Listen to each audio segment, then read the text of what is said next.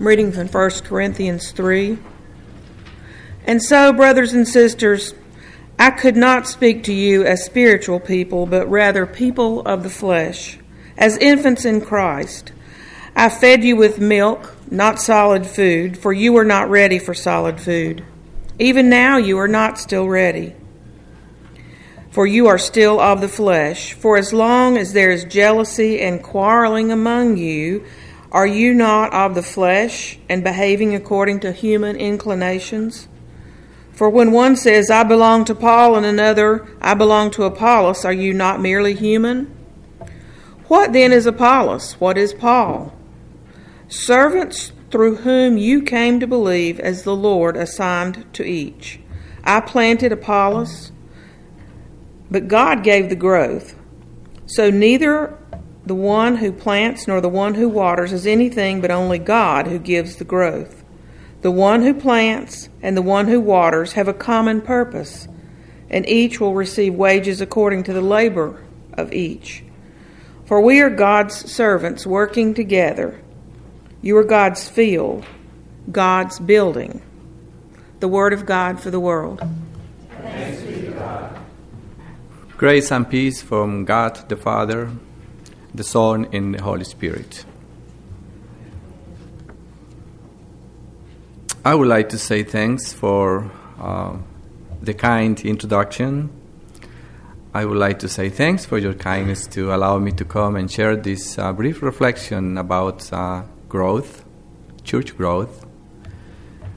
And as I was reflecting and praying for this time, for today, I was bringing to memory history that uh, Pastor Gail already shared to you about the times when we have have the blessing to worship with you.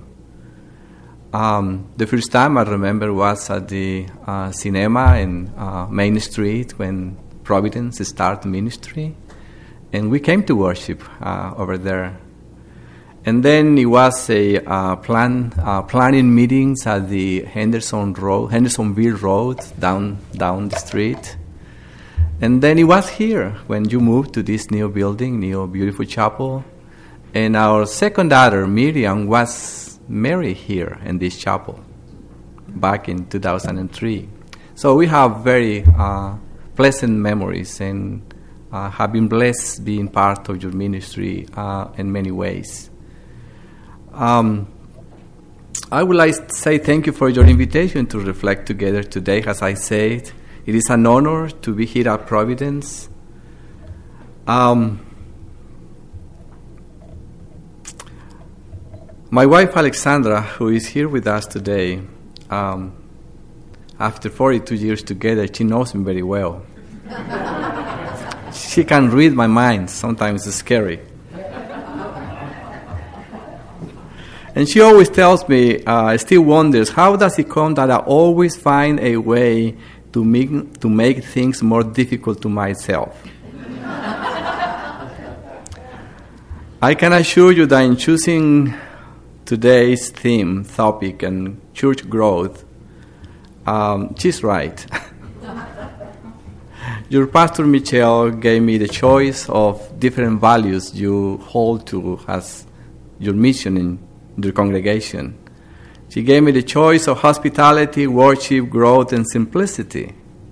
Of course, inclusiveness and choosing the other were already taken when she wrote me the email. So I could have chosen hospitality or worship or simplicity, but no, I have to choose growth.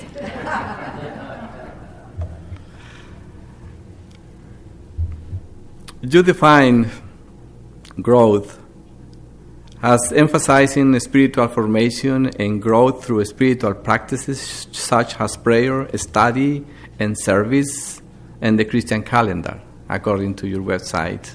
I just copy that.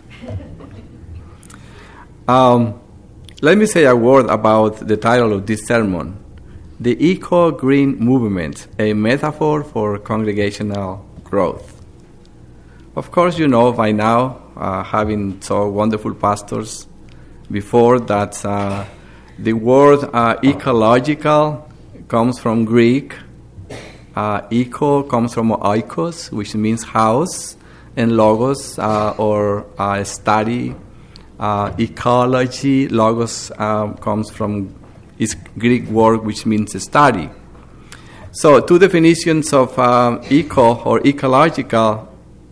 One is the branch of biology that deals with the relations of organisms to one another and to their physical surroundings.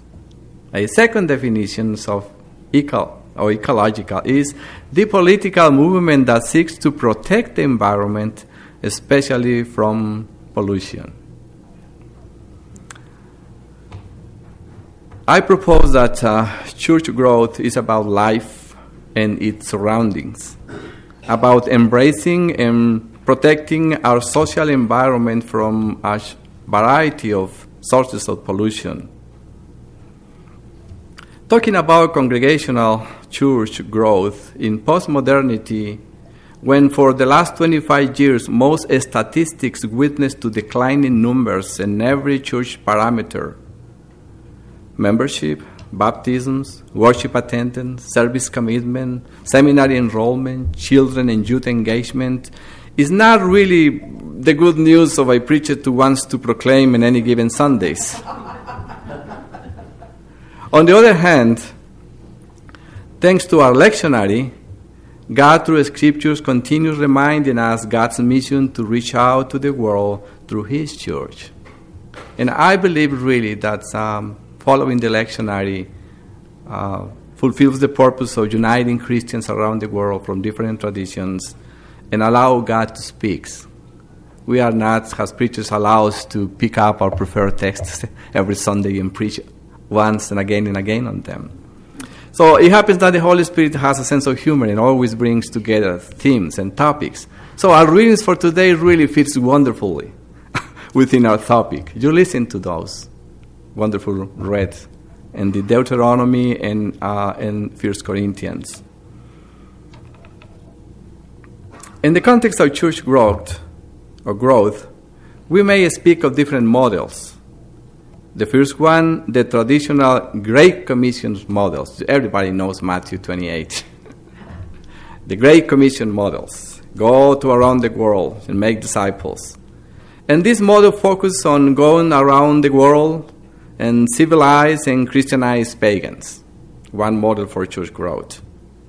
Then we have the called the decisional theology that focus on saving souls from hell. We have the homogeneous population advocated by the so-called church growth movement, which is more a marketing tool than really a Bible-based theological sound Christian way of doing things, in my opinion. The most recent missional model in which contextualization of the gospel message seems to be relevant to the church growth.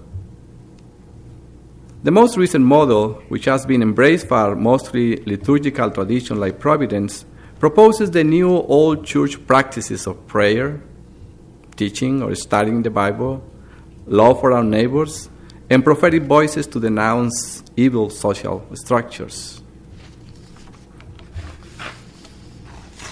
The most recent church growth focus, of course, on evangelization or evangelizing or evangelism, which is not the preferred word for many of us in our churches.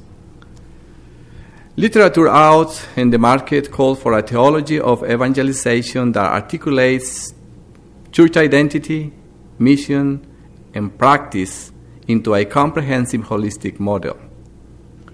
This is a promising model if congregations are capable of engaging individual Christians in a search for Christian identity, missions, and way of life, consistent with what we profess in our creeds and practice in worship and live out in the world. In summary, church growth has both a communal and individual dimensions church growth calls for the evangelization or the evangelizer, for Christianizing the Christians. Church growth is impacted by both internal and external factors. Cardinal Donald Wuerl in New York Parish, talking about church growth, lists five external factors associated to church membership decline and calls for re evangelization of Catholic congregations. And to confront the challenges of postmodernity, individualism, consumerism, relativism, secularism, and militarism. A survey of our scripture text may help us to put church growth in context. The Old Testament, the book of Deuteronomy, associates Torah or law obedience to love to God, to life and growth. And abandoning God and His commandments and, to, and His commandments to just plain death. And we know that there is no growth at all in that. Regarding the Torah or the law, the Jews articulated an interesting concept. They speak of the evolving of the Torah. As God Himself, God's Word is ever present and relevant. By the time of Jesus, some branches of Judaism have forgotten that connection between God and His Word, so they develop a different concept fencing of the Torah, as if God could be silenced. The Gospel of Matthew is a testimony that Jesus preferred the ancestors' doctrine of the evolving, the living Torah, instead of fencing of the Torah. He quoted three of the Ten Commandments and went one step further from actions to the intentions behind those actions the, command, the commandments referred to. He say, It has been told, but I told you. Commandments may shape our behavior as an act of obedience. Only love for God and for our neighbors may change our inner intentions. The law is good and holy, as Paul says. It only reveals our inner intentions and drives us, to Christ, the only one who makes us new creation. Identity, mission, and way of life, both as individuals and has communal, has congregations, people of God, are the factors that determine congregational growth. Identity, mission, way of life. Paul addresses both individual and communal aspects of church growth in the passage in 1 Corinthians. At the individual level, he contrasts the sarkikos to the pneumatikos, those of the flesh, sarkikos, those of the spirit, pneumatikos.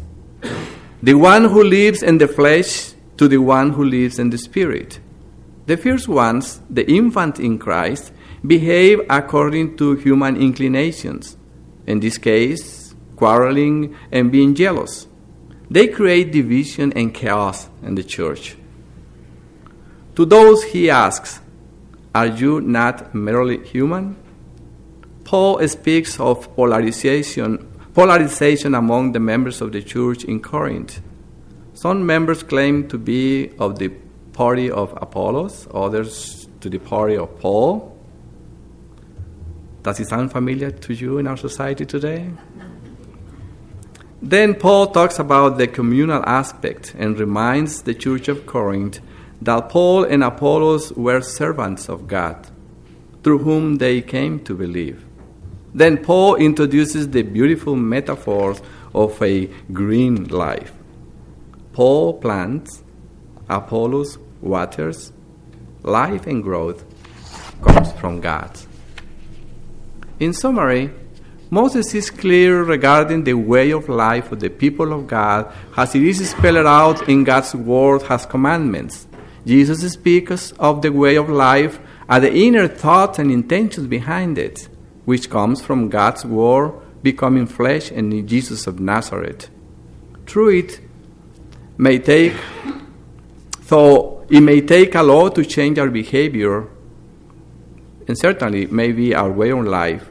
Only a new creation in Christ may change our inner self with its inclinations. Everybody talks about in our churches to be inclusive, to become diverse, to be multicultural. It is wonderful to speak about it. Up until that, diversity knocks the door of our church doors. And those who are different to us want to sit in your seat the next coming Sunday. Or when, when maybe they knock the doors of our homes, when they start making friendships with our children or grandchildren. Then inclusiveness becomes something different. A basic church growth principle is this there is no growth without life, and life is a gift and comes and is sustained only by God. The most recent issue of The Living Lutheran, our ELCA monthly magazine, features an article regarding bringing diversity to our pews. It portrays a children's sermon in a Lutheran congregation with a white, a black, and a brown child. At Grace Lutheran, where I belong to, for the last 12 years, we have been like a voice in the wilderness, trying to integrate children, youth, and adults in a single body of Christ.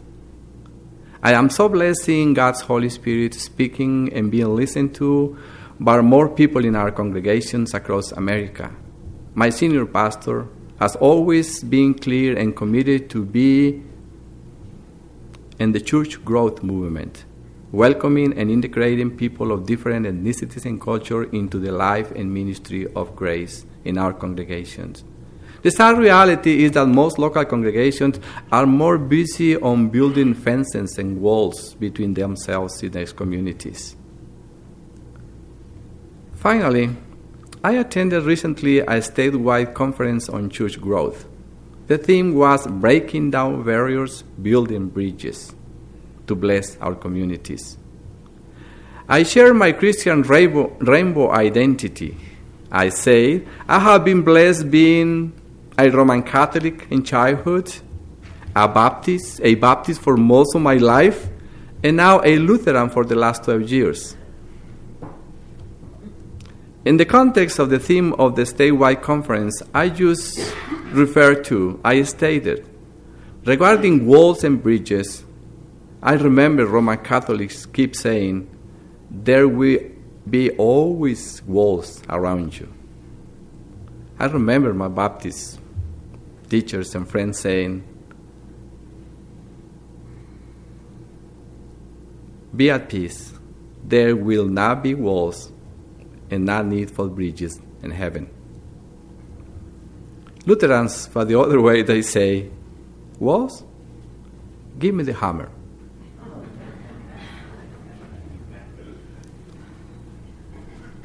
Churches, in order to grow,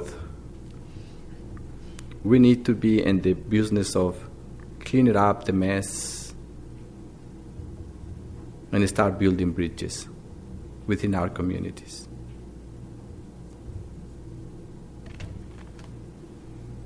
One more basic concept on church growth. It is in God's church we all are servants, and we honor and respect each other's gifts and duties while God works out the growth. Finally, an eco green church grows when embraces and protects those living in its immediate and remote surroundings. It is engaged in breaking down barriers and building bridges. It is engaged in church practices such, such as prayer, studying God's Word from different traditions, service, and Christian unity. Today, there are more Christians living in Africa, Asia, and Latin America than in Europe in eh, America. 2.3 billion of Christians around the world, including old Christian traditions. 55% of them live in Africa, Asia, and Latin America. Those people are, around, are right now coming into our neighborhoods. Their perspectives may enrich the life of our congregations and reverse the trends of declining numbers and membership in our churches. This is our opportunity to allow God to work through our lives and growth, our commitment to be people of God, reaching out to those who are different than we are, and to those who are like we are. That it is what church growth it is all about. My prayer it is that uh, we may listen to our neighborhoods, we may listen to God's Spirit when it is time to be an eco green congregation that embraces and protects its environment and allows God to further growth out of our congregations. Thank you. May God bless you.